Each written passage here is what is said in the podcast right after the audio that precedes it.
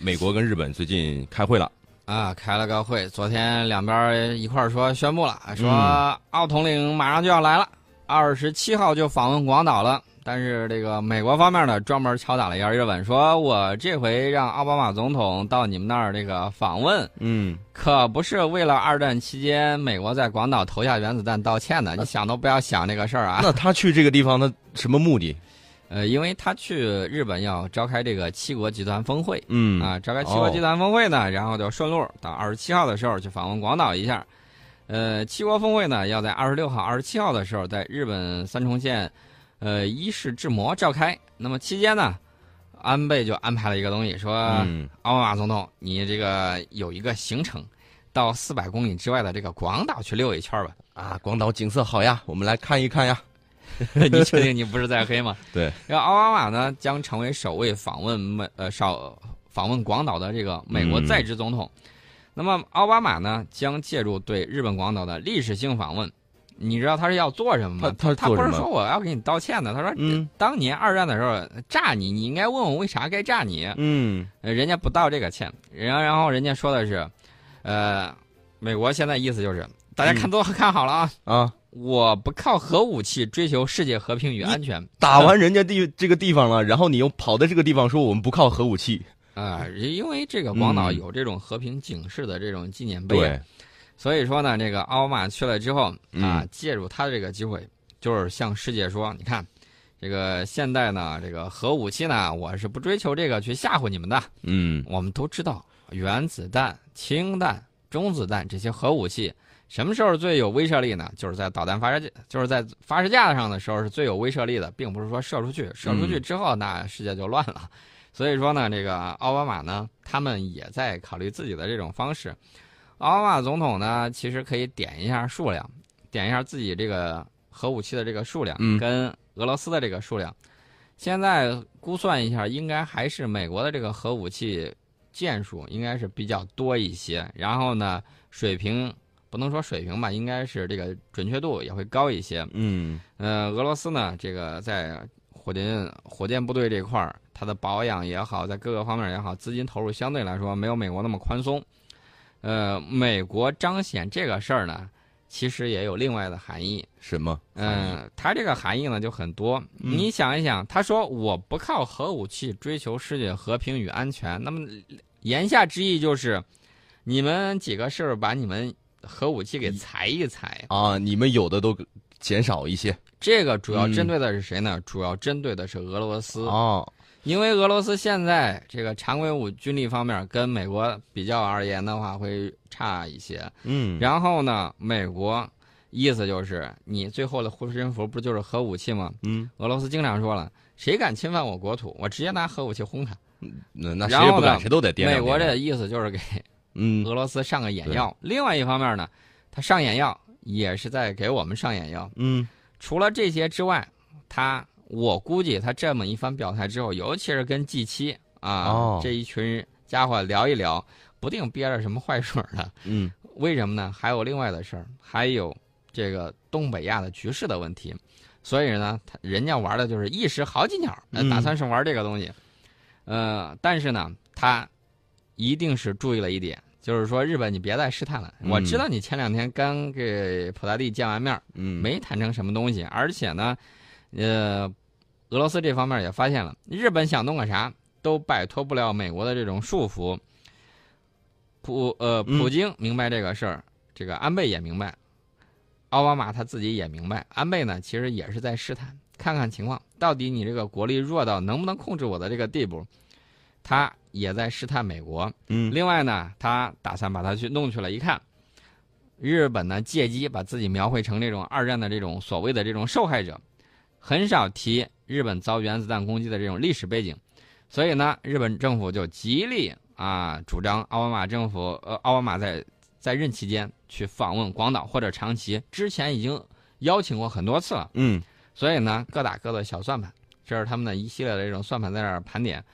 呃，所以说呢，这个奥巴马去了之后，并不会如日本所想，但是呢，你就会看到，日本一定会按照自己的这种口径进行宣传。嗯，到那个时候，我们再给大家啊留意这个事儿。所以我们提个醒啊，就是如果说看到一些日本方面媒体报道出来的关于这件事儿，大家信一半就行了。呃，我觉得你要打一个大大的问号。呃，其实呢，日本最近这个事儿很多，嗯，比如说日本财务大臣说了，说日元要是过度升值就要干预了。呃，日本政府呢现在已经做好准备，如果日元进一步快速升值，将入市进行干预。那么在麻生太郎表态之后呢，十号东京外汇市场日元对美元汇率小幅跌至一百零八比一的这个水平。呃，美国财政部在四月底把日本列入汇率政策监测名单儿嗯啊，就是说你汇率运动的时候，我可是也盯着你看的。嗯这个麻生说了，美国不认为日本有这个不公平的汇率政策，也不会就此采取对抗措施。呃，日本的这个央行副行长盐田圭久男呢，他就说，美国的举动不会限制日本央行的货币政策。等到你被剪羊毛的时候，你自己就哭了。那如果这个事儿，这个汇率它是一涨再涨，它会有一个什么样的后果或呃，日本汇率如果一涨再涨，对它本国的这个出口业出口方面是非常灾难性的这种后果。嗯呃，本身呢，日本就是比较依赖这个对外出口，嗯所以说呢，它这个汇率如果涨得再高的话，它自己在对跟其他，尤其是它北边的邻居跟嗯韩国，很多产品是同质化竞争的。你想一想，日元升值了，然后产品差日本的东西贵了。嗯同样的产品，日本的东西贵了，人家进口，那选替代品呢？我嗯何必非要选你的呢？如果能选的话，他去还选韩国的，选呃选我们的都可以，他就没有必要再选日本了。所以说呢，日本这个也在担心这个事情。呃，美联储的官员呢，最近我觉得挺好玩的。嗯，最近说这个华尔街不应该关注过度关注美联储，华尔街怎么就过度关注了？他说我们说个啥，你都盯着后头在那儿解读，然后啊。解读了这个东西、消息呢，有的都歪了歪了几道弯儿，呃，嗯，就不让他在那猜来猜去了嘛。歪了几道弯儿之后呢，他可能会怎么着啊？就是操纵市场，他放嗯。消息啊，说哦。哎呦，美联储说这了，他给你放一篇分析文章，哎你还挑不出来他的错，我就是分析啊分析啊，对你你信就信，不信拉倒经济走。向很有可能就对，嗯。呃，现在呢，这个美联储的这个美联储有一个行长叫这个卡什卡里，他就嗯说，呃，目前华尔街把太多精力放在解读美联储货币政策声明上。他说，你们要是把这些精力都转向经济发展领域，或许更加有效。意思其实说的很白，就是嗯你们别闲着没人干，在那儿别老盯着我们了。有有本事把经济弄好一点，算你们本事。对，而且人家美联储也说我们做的是对的，是合适的，对吧？我们还要发挥很多其他宏观经济政策的这个配合华尔街现在是密切关注美联储的一举一动。啊。啊，判断下次加息到底你的这个启动时间在哪里？人家好，这个你无论是做空也好，还是做多也好，人家要挣银子呀。嗯呃，美联储呢打算六月中旬的时候举行这个议息会议，就是讨论一下到底加不加息。对于是否会在六月份加息，这个卡什卡里就说了，美联储密切跟踪通胀率和就业等经济数据，如果数据允许，就会加息。你看见没有？嗯美联储的官员有一个特点，就是这个太啊极、一个圈儿套着一个圈儿，你不明白他到底说了什么。其实你很他什么都说了，等于什么也没说。对，他到底加息不加息，他等于他没有对，说我们我们监测呀，对，如果什么叫如果数据允许，到时候数据数据如果不允许，什么样的规模算是允许，什么样的标准算是不允许，就没有给一个明确的说明啊。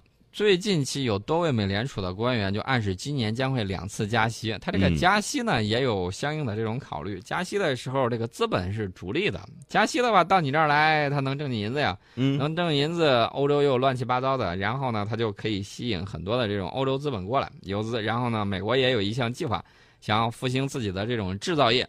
呃，所以说呢，一直在玩这个扔靴子的这个事儿。但是靴子什么时候掉到这个床板上，一直不听动静，雷声大雨点儿小，每次都是在等等等啊，吊吊起来。所以嗯华尔街说你你要扔就赶紧扔呗，啊让我判断好，判断好了之后我好这个好挣钱你。要扔了，其实华尔街人家不乱写乱猜了。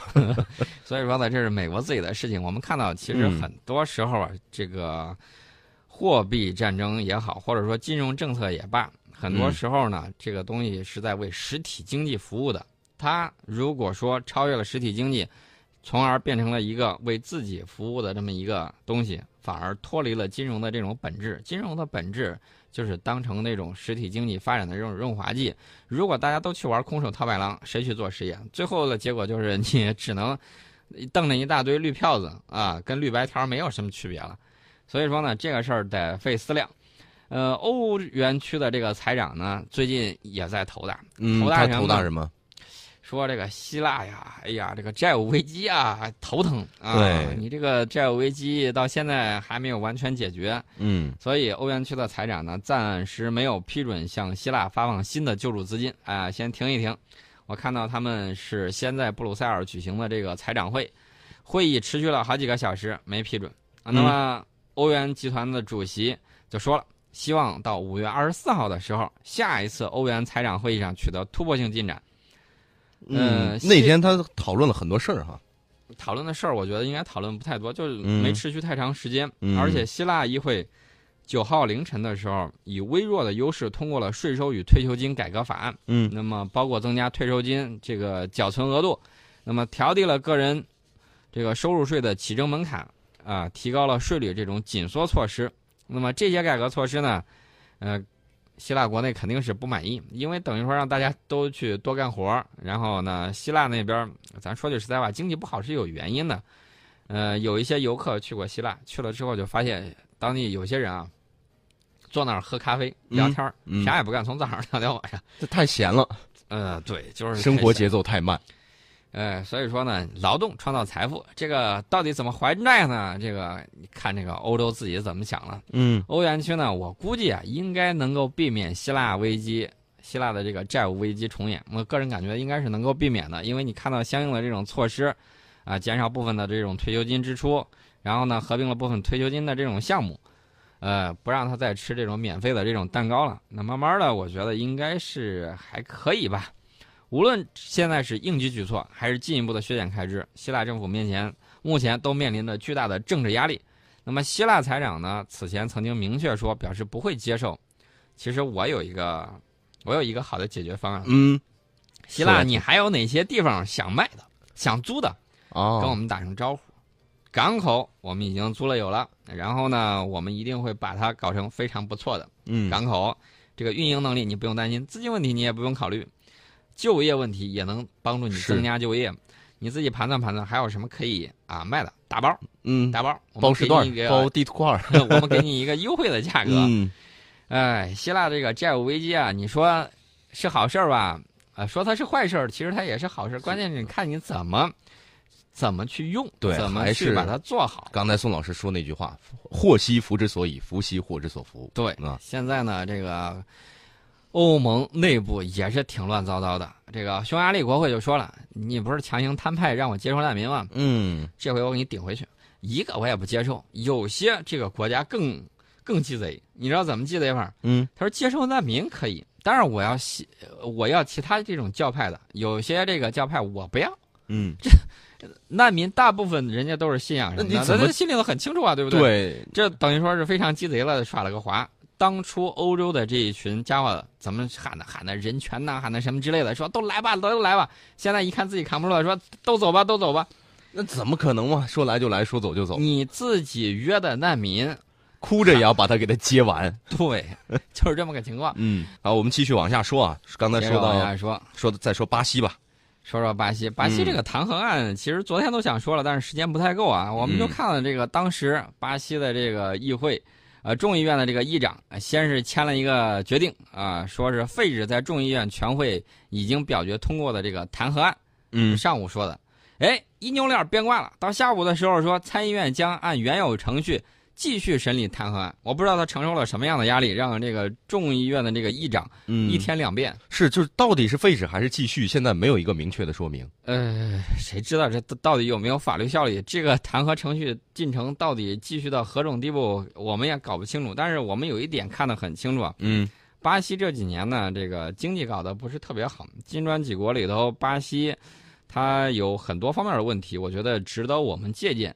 一方面呢，我们看到这个巴西，一个是基础设施建设没有跟得上它的这种经济的这种发展，比如说它的这个电力的设备的这种缺失，呃配套的这种发电发电站呐、这种电厂啊什么之类的东西，它不够。你城市越来越大，然后你提供的电力的这个能力达不到，嗯呃，你就制约了你经济进一步的发展。另外呢，还有非常非常重要的一点就是它的这个金融，它的这个金融方面呢，我觉得有时候可能在这个部门设置上，在他的这个一些政策的管理上可能会有一些问题。他们长期以来在搞什么呢？就是防通胀，防止通胀。然后呢，到现在为止啊，这个通胀据说已经是比较高了。通胀比较高，那么你很多很多你挣到的这种小钱钱，就其实就说白了还是不值钱的。嗯呃，我记得之前卢拉曾经提醒过现在的这个总统啊，说一定要弄好经济问题。其实我们就看到了，世界各地都一样，你经济搞好了，大家啊愿意就是在这个顶上获利更多的话，谁愿意没事儿跑去打打杀杀，对不对？对，而且有了钱，很多事儿就可以解决了。对，是吧？呃，所以说呢，这个巴西呢，应该好好考虑一下。另外呢，我们再说一下这个中东的问题。中东的问题，这两天这个俄罗斯和美国一直都在强调说一定要如何如何，你们不要再折腾了。那么俄罗斯呢，回应其实等于说间接回应了美国。嗯呃，美国不是说这个我可不拿核武器吓唬别人啊。俄罗斯俄罗斯说那这样吧，我研制一些新型的导弹系统。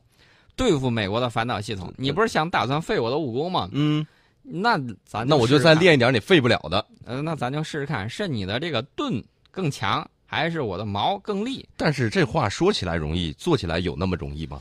呃，做起来比较难，但是俄罗斯现在要换装，要研嗯制新型的导弹系统，它采取了多种手段要应对美国的反导系统的研制还有部署。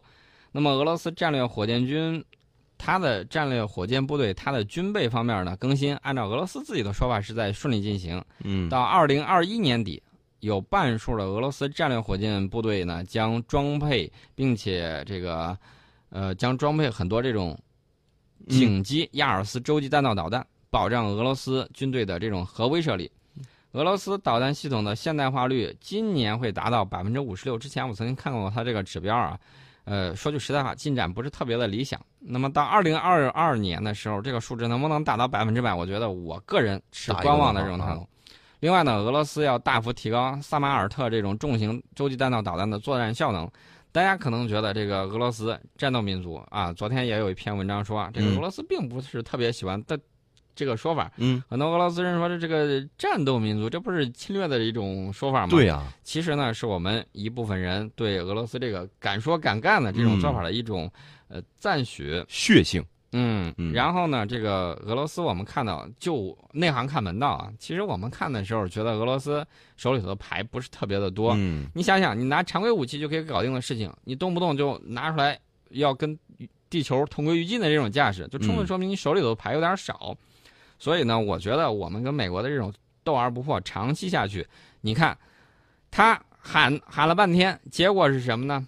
日本之前在中国钓鱼岛那儿喊啊，他要进行所谓的这种国有化，现在钓鱼岛我们天天过去巡航，对吧？已经等于说是你自己说的那一套，完全是不可能的。嗯然后这个美国在这儿喊说南沙你怎么着了，如何如何了？那行，我们种个岛吧。啊，不行，我们再种个岛吧。啊，不行，我们多种几个岛吧。我们有很多新技术。对，我们就把这个岛给种起来了。然后呢，这种控制的这种力量是越来越强。然后呢，我们民用设施也非常好，我们那儿有灯台啊，来往的船只可以看呢。嗯到那个时候，等我们岛上你再来威胁我们，那没办法，打狗棒我们得弄几只，弄几只往这儿一戳，你再来的时候，那打狗棒招呼到你身上，那那就该着你倒霉了。对那蔡英拍总是要拍苍蝇的，对不对？是就是这么种情况。嗯所以说呢，大家一定要理解。如果说你还不理解，我再给大家举个例子，嗯我们老祖宗的例子，越王勾践。啊，什么叫卧薪尝胆？对，现在不不跟你计较，不代表以后就不计较。哎，嗯三千越甲可吞吴啊！是要明白这个道理。嗯呃，这个伊朗呢，趁机一看说，哟，都闹腾起来了，得我也弄个事儿。伊朗这个昨天说的是啊，我射弹道导弹了，嗯前一段我就试射了，您能把我怎么地？嗯这两天他又说，俄罗斯的这个卖给他的 S 三百防空导弹系统已经到位了，已经在伊朗就位了。伊朗就是说，还想揍我吗？嗯，你要不怕，你就过来试试试看看。嗯所以说呢，现在伊朗啊，这个就趁机，大家就看见没有，在国际局势，美国往这边施加的压力大，那边压力就小。压力小的时候，就有人要反弹。嗯，大家就看到，权力只要一有真空，马上就会有国家自动填补上去。这一点大家要注意。而且呢，美国愿意当世界警察，消耗自己的国力，你就让他当去。嗯，当时间长了之后，战略不收缩。为什么我看好希拉里呢？就是特朗普要战略收缩。如果美国战略不收缩，这些目标就会把自己的这个给瓦解掉。